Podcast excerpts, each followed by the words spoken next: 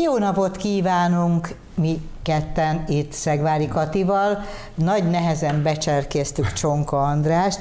Azért mondom, hogy nagy nehezen, mert ő nagyon együttműködés. Bármikor szívesen jött volna, de annyi rohadt sok elfoglaltsága van. Éppen ugyanúgy köszöntök mindenkit és benneteket, és köszönöm a meghívást. Tehát tudjátok, hogy szaladok, rohanok, hogyha hívtok, és boldog és megtiszteltetés, hogy itt vagyok, de hát valahogy mindig közben valami hülyesége, most mit csináljak? Hozott nekünk rozsát egy Igen.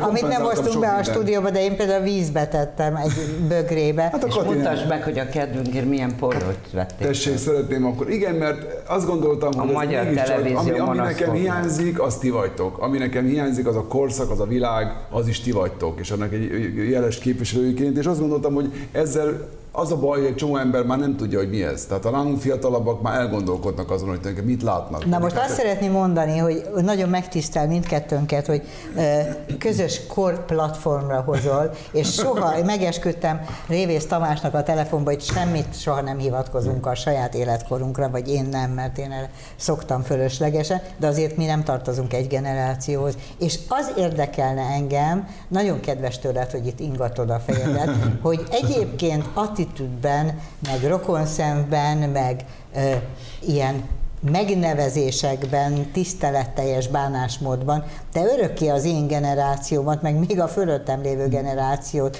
lövöd be, és velük azonosítod magadat, hogy ez honnan van? Hát egyrészt mondjuk szerintem, hogyha most arra gondolunk, hogy ez a színészek felé is, ugye így van természetesen, igen.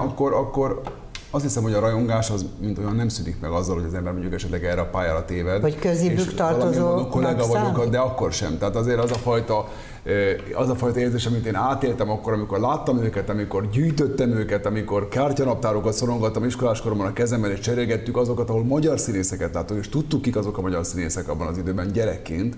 És ugye aztán utána láttam őket, VHS kazettán tekergettem át, mert nyáron, amikor kint kellett volna a Balatonban, a Stégen, anyám még megőrültek, hogy benn vagyok a szobában, akkor én bent VHS kazettán az Osztrigás Miszit néztem előről, hátulról, Galambos Erzsivel, minden dal tudtam. Tehát ugye, hogy ezek a dolgok nem felejtődnek el, és akkor nyilván... De azért, mert közibük készültél?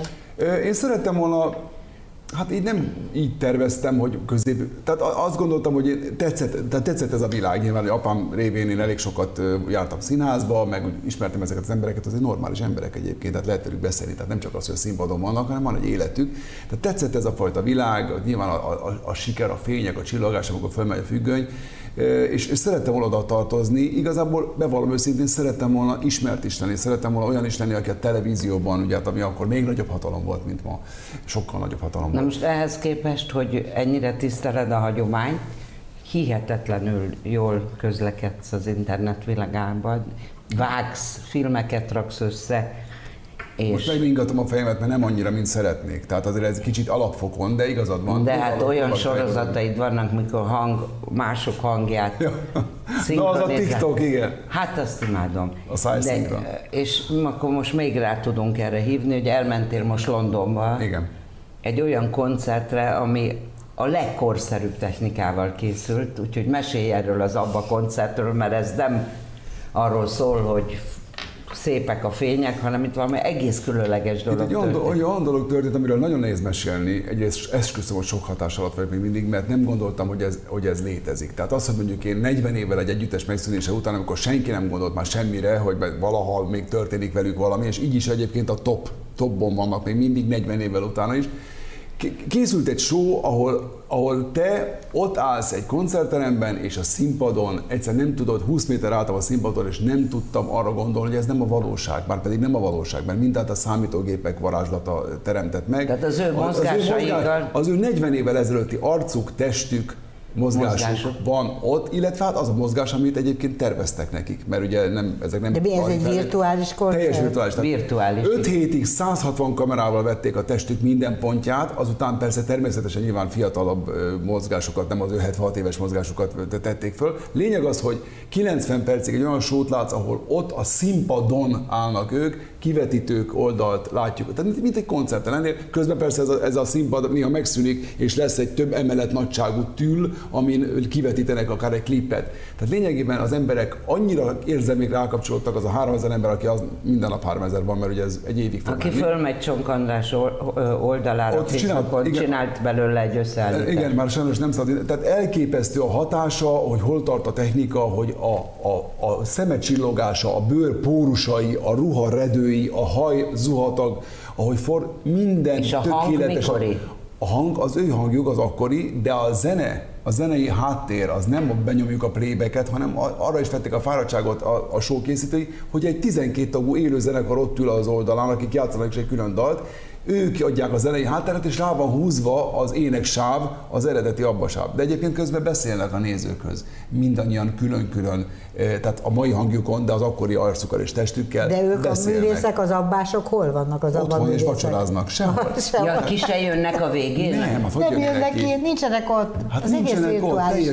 Illetve most mondok egy olyat, ami sok hatás volt egyébként a végén, amikor lemegy a fény, és lemennek a süllyedőbe, és ott van a csodálatos, hatalmas kórus, az is vetítve szerintem, vagy tehát trükkfelvétele, és egyszer csak megjelent a színpadon a 4 ABBA tag, így 75 évesen, és mindenki elájult, mert mindenki az első pillanatban azt gondolja, hogy ez a valóság, hiszen az már nem számítógépes, az egy valódi felvétel, de úgy van az is olyan helyzetben van téve, hogy térhatásban, 3 dimenzióban, tehát azt hiszed, hogy bejöttek a színpadra, majd megmutatom nektek a végén, ezt nem akartam föltenni, mert ez egy spoiler, ez egy meglepetés, sírtak egy csomóan akkor.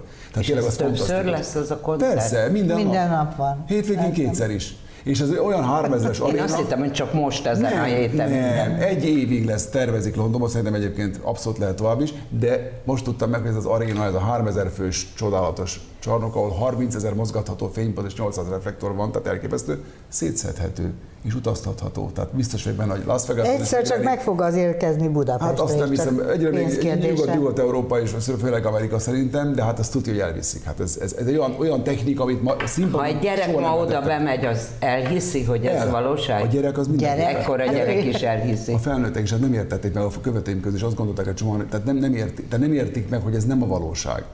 Ez számítógép állt, de hát ezzel gondoljatok el, a filmvászon ez már jelen van. A dzsungelkönyve és a Oroszlán király élő szereplős filmje, ez nem élő szereplős, nem igazi oroszlánokat, meg állatokat látsz, ott minden a számítógép által. Ez kétségtelen. Én egyébként láttam a Youtube-on verkfilmet arról, hogy vannak bekábelezve, és hogy veszik át a mozdulataikat. Szerintem csak a marketing része, mert akár nézzük ők 75-70 fölöttiek, tehát nem hiszem, hogy ezt a mozgást akarták átvenni, ez egy marketing fogás volt, hogy na most akkor csinálunk egy ilyen dolgot. Hát de azt mondtad, a végén kijöttek, lehet, hogy ahhoz kábelezték őket, hogy a jelen mozgásukat megmutassák. Tényleg látszik, hogy ez jelen, mert az közelében is láthatod a kivetítőkön, tehát az tényleg az nem trükk. Ezt megcsinálták közönség nélkül, és ezt minden nap bevetítik. Elképesztő.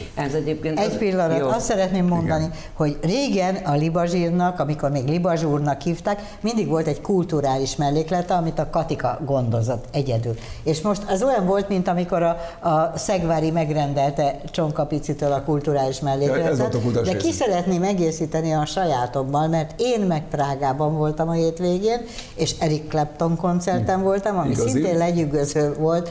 Leginkább azért, mert akik imádják Eric Clapton zenéjét, én is közéjük tartozom, a lassúkező fenomén nagy tisztelője vagyok, ám de egyáltalán nem lehetett őt látni az egész koncert alatt, mert ilyen hátsó fénnyel volt megvilágítva. Gégennel, igen, szaknyelven gégennel, hogy nem láttál az arcából semmit, ez nem derült ki, hogy ez miért volt, hogy a művész maga kérte, vagy ez egy koncepció, ami szerint nem az a lényeg, hogy... De roppant idegesítő egy koncerten keresztül.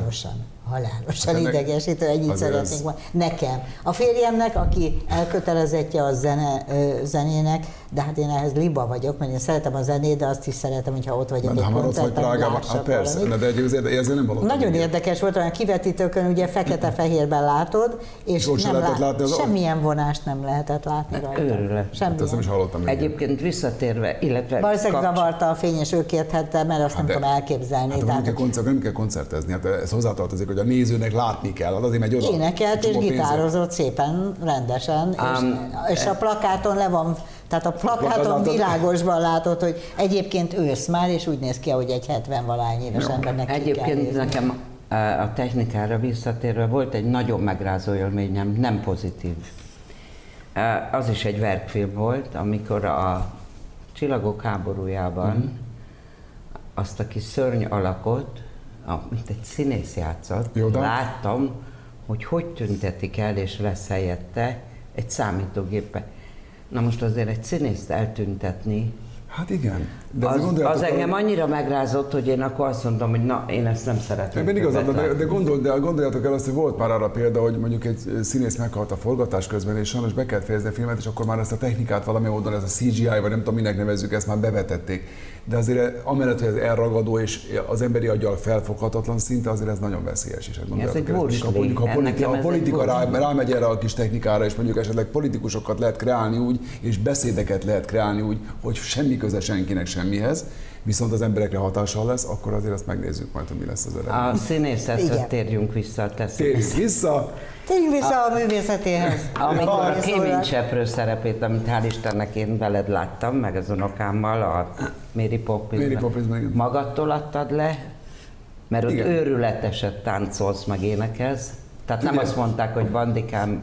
Azt nem akartam megvárni, hogy azt mondják, hogy bandikám. Tehát, a pandémia előtt 2019. decemberben utoljára az előadás, és akkor nagy vidáman, bár akkor is világrekorder voltam, mert a világon utána néztem, sehol nem játszották ilyen idősen ezt a szerepet. Ezt általában 35 körüli színészek játszák, amikor bemutattuk, akkor voltam 48. Tehát 57 évesen úgy gondoltam, mégiscsak ide lenne.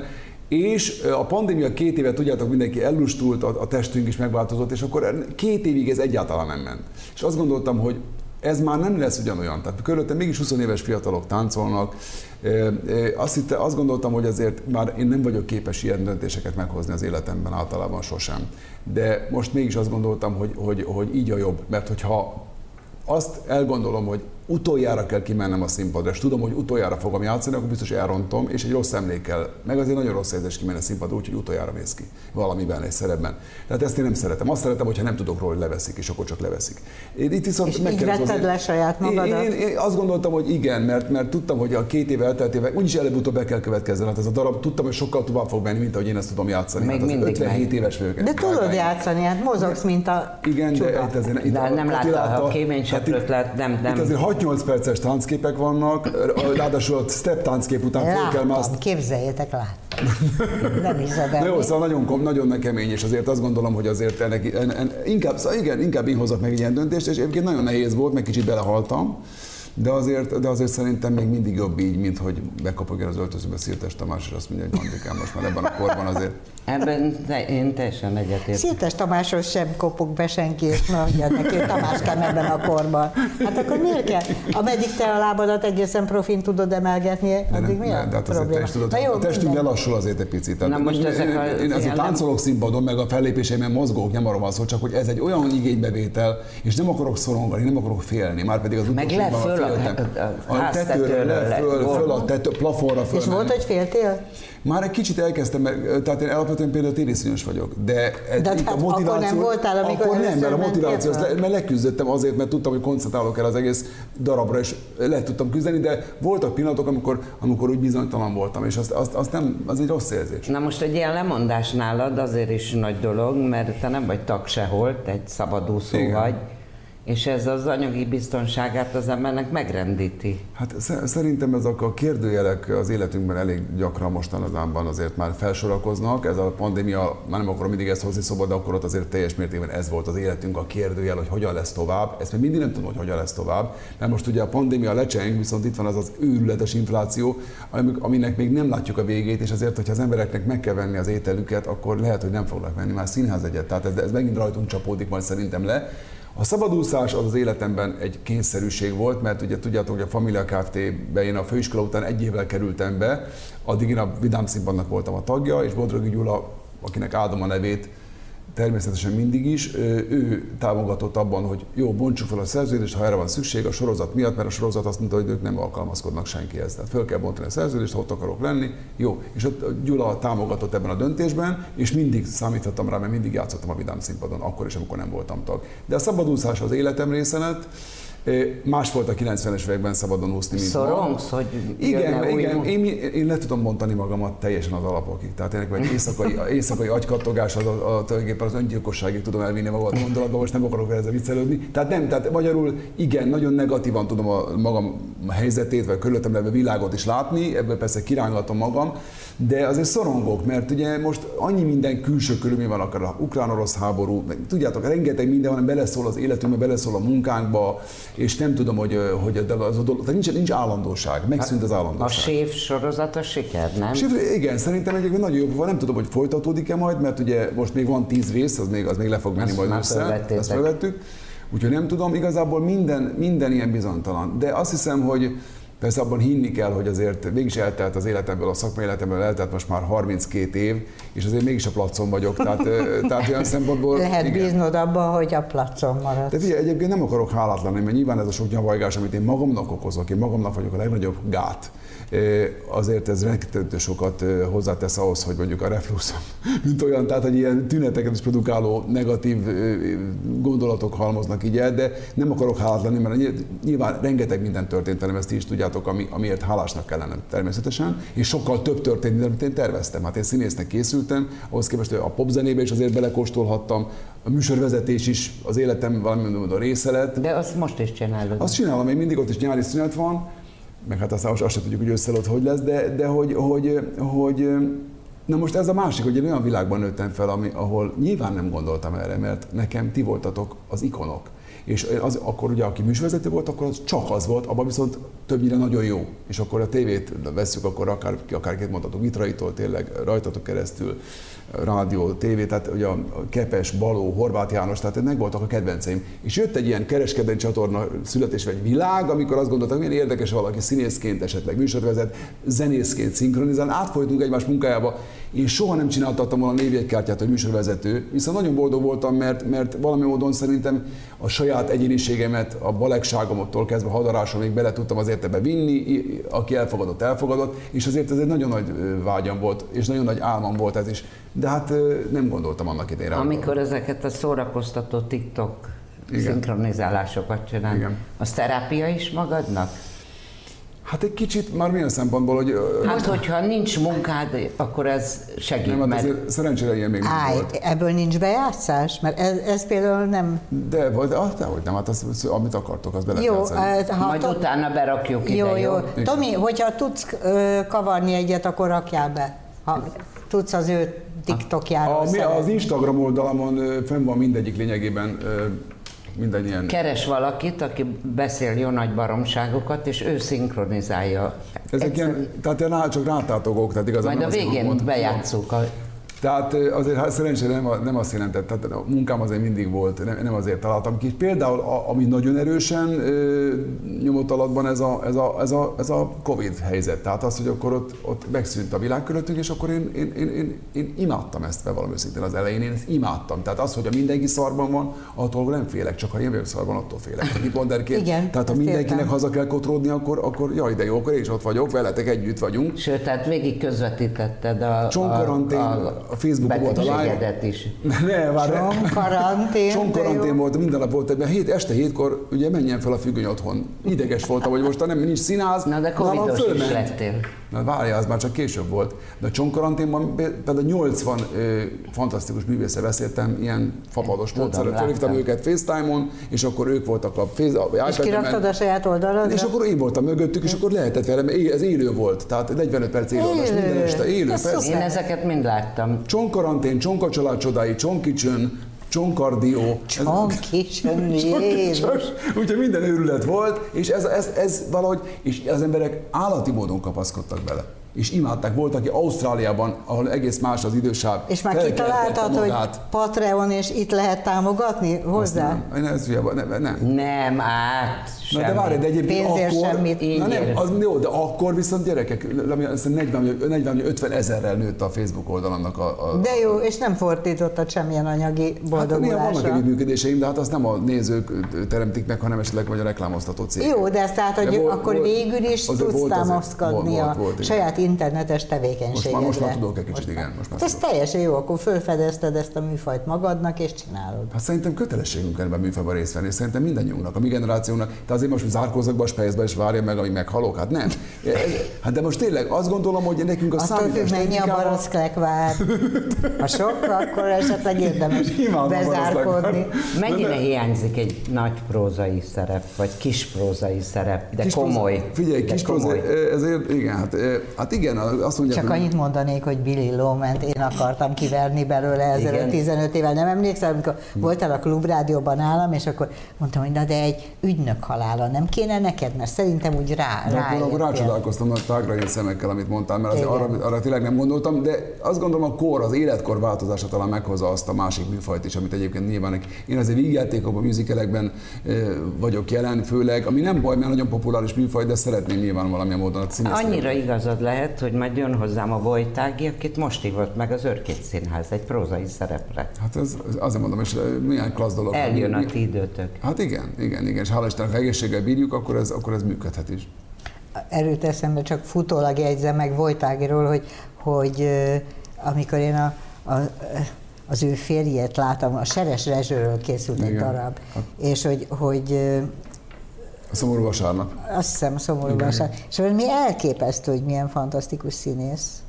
Hihetetlen. Már most az Ági meg a Gyula, vagy mindenki? A Gyula, nem, a Bodrogi volt a főszereplője ennek a Seres Rezsőféle életműfeldolgozásnak. Ez még a Vidám Színpadon volt. Ja, és nem a Békedarról beszélünk. Nem, Bodrogi volt, és a Garas Dezső volt. Igen. Egyébként a Rudolf Péter is nagyszerű, mert a Madáchban is játszák a stúdióban a Rudolf Péter és a Nagy Sanyival, igen. Ez egy fantasztikus darab, és hát a Bodrogi ugye évekig elhanyagolta a saját színészetét, mert a Vidám Színpad igazgatása... Őt is későn fedezték föl. Nem, ez az ő döntése volt szerintem, amit akarta, játszhatott ott is, de csak ott, a Vidám Színpadon. De ahogy befejezte az igazgatást, lecsaptak rá, és hát hihetetlen. Tehát ő egy igazi zseni. Na szóval mindezt azért hoztuk szóba, mint egy mellékeset, mert azt akarjuk, ezek szerint az én tanult kolléganőm is azt gondolja, hogy téged prózai darabban látni, az egy új meggyőző élmény lehetne akár, nem?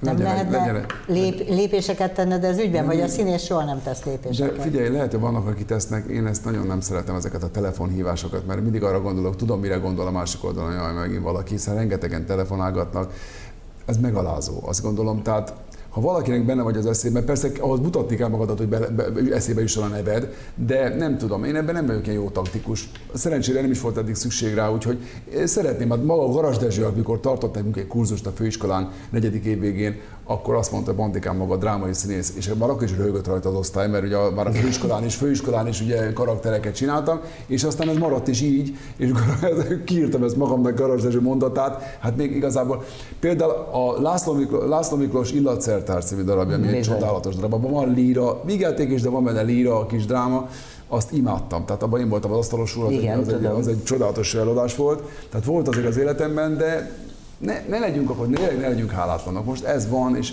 én egy csomag vagyok. Azt hiszem, hogy az én, most ezt azért mondom így nektek, mert nyilvánvalóan a szakmány bizonyos részét nagyon zavarja egy pár dolog, amit én csinálok, vagy amit csináltam. Tehát gondolok itt a popzenei lemezekre, a ding-dongra, ami egyébként szintén egy gyerekkori állam volt, de ez zavaró, ez egy zavaró tényező, igen. Vagy a műsorvezetés is zavaró tényező, tudom.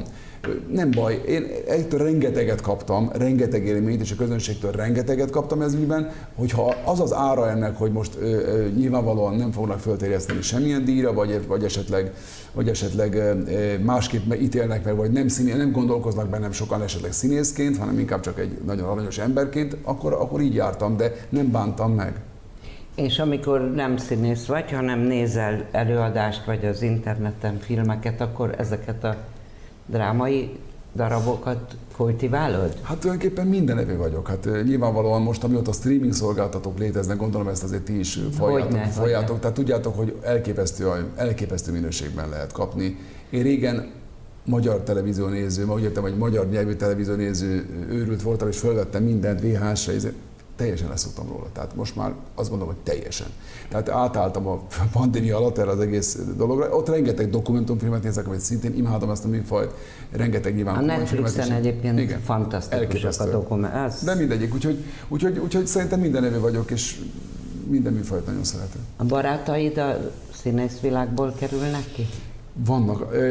Azt hiszem, a színészvilágban azért mindenki, persze ez mindannyiankor így van, mindenki kicsit magával foglalkozik, és mindenki elég önző ahhoz, hogy a saját karrierére gondoljon, ezt nem szabad, ezért nem szabad haragudni senkire, de azért a bizalom, mint olyan, azért nem olyan erős, vagyis nagyon kevesek iránt érzek olyan erős bizalmat, ami azt mondom, hogy az a barátság. Tehát vannak aranykártyás barátaim, akikre tényleg rábízom az életemet, és most nem túlzok, akikre tökéletesen el tudnám bízni az életemet, ezek főleg civilek, de a szakmában is vannak barátaim. Azt tudom tényleg mondani, hogy vannak, akikkel esetleg nem találkozunk hónapokig, vagy nem is játszunk együtt, akár évekig, de érzem emberileg azt a kapcsolatot, hogy nekem a bizalom nagyon fontos, tehát az mindennél lényegesebb, hogy én érezzem azt, hogy meg tudok bízni benne, és ne legyenek egyetlen olyan gondolatom sem, ami ezzel ellentétes. És színészeknél ez kevésbé van? Szerintem egy kicsit igen. Érdekes volt ez a futam, amit az előbb lenyomtál itt, ami a saját, hogy mit gondolsz magadról, és mit gondolsz a pályaívedről, mert nekem az jött le belőle, hogy mintha azt mondtad volna, nem ezt mondtad, csak hogy beskatujáztak, tudomásul vettem, tulajdonképpen elégedett vagyok az életemmel, temérdek irigyen van, ennek is az alapja a beskatujázás. Ezeket vettem le, mert többféle műfajban mutatkozol meg, többféle helyet foglalsz el a szakmán belül, vagy többféle alapon megy neked jól. Ugyanakkor a nagy csont, tehát maga a drámai színház, az ezzel pont összefüggésben nincs odaadva neked, vagy nincs megengedve neked. Nekem ez jött le. Például elkezdett verseket mondani, és mindenkit meglepett, hogy... Akkor igen, ha így érzed, Kati, akkor lehet, hogy kicsit mondjuk hazudtam, de nem szándékosan, tehát azért fáj nekem egy csomó minden ebből a dologból, amit én azt mondom, hogy jaj, de jó, megtörtént, és most nem érdekel, mert azért egy csomó minden fáj, mert igazságtalannak tartom, de azt is gondolom, hogy nem lehet, tehát olyan színészi pálya nincs, vagy nagyon kevés olyan színészi pálya van, és ez főleg a kvalitáson múlik, ahol minden ebből lehet. A csodálatos, és nekem az egyik legnagyobb kedvencem volt a Halman Péter. Na most ő volt az például, aki minden műfajban tökéletes volt. Tehát ki a Blödliben is, a kuplétól kezdve a vígjáték, a musicalen át, a legnagyobb drámai szerepekig. Ő, és a közönség el is fogadta. A közönség maga biztosan járt, tehát nem mindenki fogad el esetleg, aki engem szeretne, mi lehet, hogy meglepődne, vagy nem várná azt. Meg én sem várhatom talán azt el, hogy most akkor Shakespeare-t játszok. Igen, csak ne felejtsd el, hogy a Halman Péter a Sokrates védőbeszédével égett bele az emberek retinájában, meg a harmadik Richárddal a televízióban, és utána kezdett el a könnyebb műfajjal foglalkozni. Igen, de a mai világban szerinted bele tud égni? Nem lehet. Ez a baj, ezért mondom, hogy akkor volt egy ilyen fejlődés történetem. Ezért mondom, hogy az a világ hiányzik nekem. Vagy egy Família Kft. Féle sorozat, az megpecsételi valakinek a sorsát örökre. És van, akit ez zavar. Én boldogam és büszkén vállalom mindig, mert tudod, egyrészt ott kezdődött az szakmai életem el, ráadásul ott egy olyan dolog volt. Hogy Csonka Pici létezik. Pedig én egy mellékszereplő voltam, de azt gondolom, hogy nekem ami ilyen jó az ember életében, és amilyen jó élmény volt, attól nagyon nehezen válsz el, nagyon nehezen engeded el. És tulajdonképpen tök hülyeség, mert 24 éve véget ért. Nem akkor kezdtük, akkor már véget ért. Tehát, de még mindig 24 év végén. Tehát most is találkozunk, például pont a héten találkozunk, ott lesz a Cili, a Giupinibi, tehát összejövünk, a felvételvezetőnk, a Szemere Gyuri, tehát van egy csapat, akik azért összetartanak, és azért mindig úgy tudunk leülni egymással, az a fajta hangulat, az a fajta röhögés, ami akkor volt. Nem, nehezen engedek el dolgokat, ez a legnagyobb baj, nem tudok úgy váltani, hogy közben lezárok valamit. Én se, úgyhogy én ezt megértem. De hát most mindjárt be kéne fejeznünk, de mondjuk el a nézőknek, hogyha elköszönünk, jön a TikTokból egy részlet. Én nagyon boldog vagyok, és köszönöm a meghívást nektek, és megtisztelő volt veletek együtt lenni. Ugye? Mi meg köszönjük a rózsát, amit én például vízbe tettem, csak mondom, én már másodszor. És nagyon örülünk, hogy itt voltál, és én nem adom fel, mert én biztos vagyok benne, hogy te jó lennél drámai szerepben is, de sajnos nem áll módonban téged foglalkoztatni. De ha igen, akkor gondolj rám, ha nem is gondolsz ilyen szempontból, ott lesztek a premiéren. Ha lesz egy ilyen, mind a ketten ott fogtok ülni. Ez a reális. De megérné, hogy ennek a nagy létszámú közönség időnként adjál valami verset, vagy valami prózát. Van ezzel kapcsolatban a tervem, igen. Tényleg egyébként Mennyire igazad van, hogy én milyen hülye vagyok, hogy mostanáig arról beszélünk, hogy te mi mindent csináltál a pandémia alatt, hogy kezdted el anyanyelvi szinten beszélni az internetet, ahelyett, hogy kitenni. Én nem azt mondtam, hogy mondják komoly verseket. De nem, bocsánat, egyébként ott volt Karinti, Anikovszkéval, akiket én nagyon szerettem, tehát azért volt próza, és volt néha vers, és nem, meg van egy költőnő, egy kortárs költőnő, akinek el szoktam mondani versét, mondjuk ez egy nagyon fanyar humorú és nagyon kicsavart görbetükör, de mégis versek, és azért szoktam. Egy kis részlet az ügynök halálából, jó. Azt nagyon bírnám. Tedd már föl az én meg nekünk, hogy elkezdesz néha csöpögtetni ilyen és akkor az egy komoly dolgokat. Mindenképpen, nektek címzem. Csak nekünk. Úgyhogy köszönjük a figyelmet, köszönöm. És akkor most egy icipicit megnézhetnek abból, hogy mit művel. Mire hivatkoztam Csonka András az interneten. És egyébként jövő héten is lesz majd. De hogy értsék, Libazsír. Nem ő beszél, illetve ő szinkronizál valakit. Na látjátok, ez a világ, ez nem a Sokrates védőbeszél, én most ezzel fogok beleégni a retinákba, amikor elbúcsúzunk és ez következik. Tehát ez a világ. Ha nem akarod, de hogy nem, csak hülyeskedek. Szóval valaki más hangját szinkronizálja ő. Nem, hogy én rátátogok más hangjára, igen. Igen. Jó, ha most... Köszönjük szépen. Köszönöm, csak elúsztatják az adást, pedig magyaráznak. Köszönjük a figyelmet, viszontlátásra. Meg tudod ezt neki ígérni? Ideig, óráig. Nem igen. De akkor megint ki fogja hívni rád a rendőrséget, akkor annak mi értelme van? Nagyon rosszul jársz, ha még oda jársz. Esküszöm neked. Miért? Majd megtudod. Nem járhatok ott az utcán, ahol én akarok? Járhatsz, de ha én rám nézel, megtéplek. Mi van bennem, hogy nem tudsz lemondani róla? Mondd meg őszintén, mi? Nem vagyok se szépség, se egy jó, ahogy te is elmondod. Mit akarsz tőlem? Mondd meg, hogy mit akarsz. Az, hogy gyere haza. Miért nem mész anyád után Kanadába? Ezt megyek haza, hozzád, haza. Menjél már, amikor macskát is fölpofoztad. Röhelyt, ez van. Bedagadt szegény macskának is a kis pofája, én ápoltam. Így volt? Na jó, meg kellene ígérni neki, hogy békén hagyod, mert tényleg eldurvulhat ez a dolog most már, de ne te intézd el. De akkor segítséget fog kérni. Körülbelül 3 hete voltál nálam, emlékszel? Igen. Én akkor pedzettem neked, hogy az ica, vagyis nem az ica, mert nem így tudom mondani, egy rohadt patkány. Már megcsalt téged. Te nem hallgattál meg engemet, elmentél, elrohantál, elkapott az ideg, és nem hiszed el nekem, hogy tényleg megcsal. Az egész falu mondja, valahányszor átjött egyedül ura, megcsalt tégedet, mert ennek nem elég a te bögyörőd, ennek a más bögyörője is kell.